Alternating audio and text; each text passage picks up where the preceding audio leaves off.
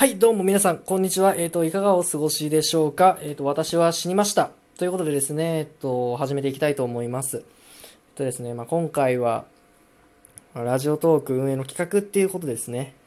とこのコロナウイルスとかで、なかなか外出できずに声とかも発することができないっていう状況の中、やっぱりあの、声を出していくっていうところですよね。まあ、声を出すことってストレス解消になりますし、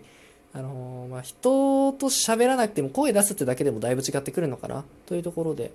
まあですね、音声配信を啓蒙していこう、ひいてはラジオトークを啓蒙していこうみたいな、そういう企画になります。ということでですね、えっ、と、やっていきたいと思います。でね、まあ、まず、あの、もう、単刀直入に音声配信っていうところ、何が魅力かっていうところをですね、えっと、ざっくり喋ろうかなと思うんですけど、まあ、いろいろ正直あるんですよ。いろいろあるんですけど、あの、なんかまあ、いちいち喋っててもきりないですし、まあ、一つですね、言ってしまうとすれば、あの、思考を超えて放たれた言葉がですよね、あの、奇跡的な面白さを生むとか、そういうところなのかなというふうに私は思っています。でですね、まあ、配信の形ですよね。最近だといろいろあると思うんですよ。それこそ、あ、ブログだったり、ツイッターだったり、インスタグラムだったりですよね。まあ、それぞれ、えっと、前者2つは、例えば文字っていうコンテンツだったり、インスタグラムであれば写真っていうコンテンツですよね。まあ、そういったところかなというふうに思っています。で、まあ、そういったコンテンツがある中でなぜ音声なのかっていうところに、やっぱりそこがあると、今、あの、話したところですよね。があると思っていて、やっぱりですね、その、今言った、その、なんていうんですかね、3つだったり、まあ、ひいてはそういった種類の媒体っていうのは、リアルタイム性がないっていうところが一つあるのかなと思います。まあ、例えば文章にしても、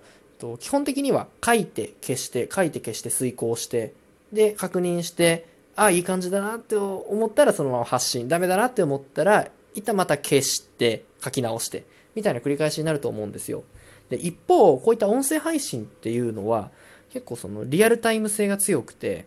例えば原稿をですね、えっと、目の前に用意して喋ったとしても、その喋ってる間に、あの、淡々と喋れるかというとそういうわけでもないと思うんですよ。まあ、例えば極端な話、あ、ちょっと詰まったとかって。まあ、そういった時にね、あの、やり直す。まあ、一つの選択肢だと思うんですけど、あのですね、それとは別にその、なんか、詰まったりとか、そういったところに、なんか、奇跡的な面白さが生まれること、みたいな。そこは、まあ、極端な話ないかもしれない。まあ、でも、あの、極端な例ですね、今のは。まあ、要は、その、なんか自分の意図していないところとかで、えっ、と、奇跡的になんかすごい面白いことが起きるっていう、そのリアルタイム性っていうところが音声配信の良さっていうところの一つなのかなというふうに思っています。まあね、あの、普段の日常会話とか思い浮かべてほしいんですけど、やっぱりですね、あると思うんですよ、そういう瞬間って。あの、普通に喋ってたりしてるつもりだったのに、なんかその、例えば、なんか言葉が詰まったとか、いい言葉が出てこなくて、代替えとして出した言葉が、なんか異常に面白かったとか、すごい受けたとか、そういうのあると思うんですよ。それに近い感覚を、こういうリアルタイムの音声配信っていうのは生み出すことができるんじゃないかなというふうに思っています。で、まあ、偶発的に出したら、偶発的じゃないな、えっと、意図的に出したらすごい 武器になりそう、みたいな。そういう面白さがあるんじゃないかなと思ってます。まあ、あの、そういうですね、思考を超えて放たれた言葉が奇跡的な面白さを起こす。まあ、ひいてはそれに付随するところのリアルタイム性ですよね。最初からリアルタイム性って言っとけばいいみたいなところはあるかもしれんですが、まあ、そこが、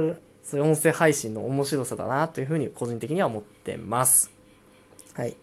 でですね、ここまでが音声配信を進める理由ってところで、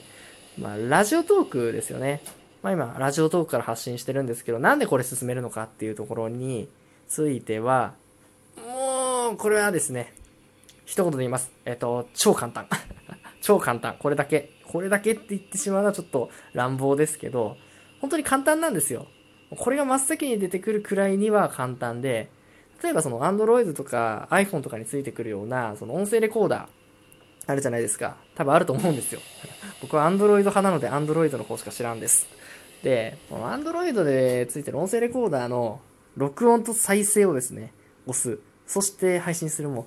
その、なんか、配信するじゃないな、ちげえわ。うん、そのね、Android の音声レコーダーのノリと同じぐらい簡単なんですよ。多分 iPhone も同じ感じじゃないかなと思ってます。で、まあ、超簡単です。あの、録音開始ボタンを押して、ちょっと喋ったら録音終了ボタンを押して、で、あの、その後すぐに配信するページに行くんですけど、その配信ボタンがすぐ左下にあるんで、まあ、タイトルとかもう極端な話つけずにポッて押しちゃえ押しちゃえば、もう配信できるんですよ。そのぐらい簡単ですと。まあ、これはね、ラジオトーク選ぶしかないですね。うん、やっぱ、あの、最初の一歩を超えるためっていうところですよね。ハードルが低い、手軽っていうところは一つ要素になると思ってるので、まあ、ぜひね、音声配信する際はね、ま、ラジオトークを使ってみてはいかがでしょうかっていうところで、こんな感じでですね、えっと、どうやら今回の企画5日間あるそうなので、その音声配信っていうところをなんかより啓蒙するようなトークをですね、配信していきたいかなというふうに思っています。そんな感じです。それではまた次回お会いしましょう。アディオス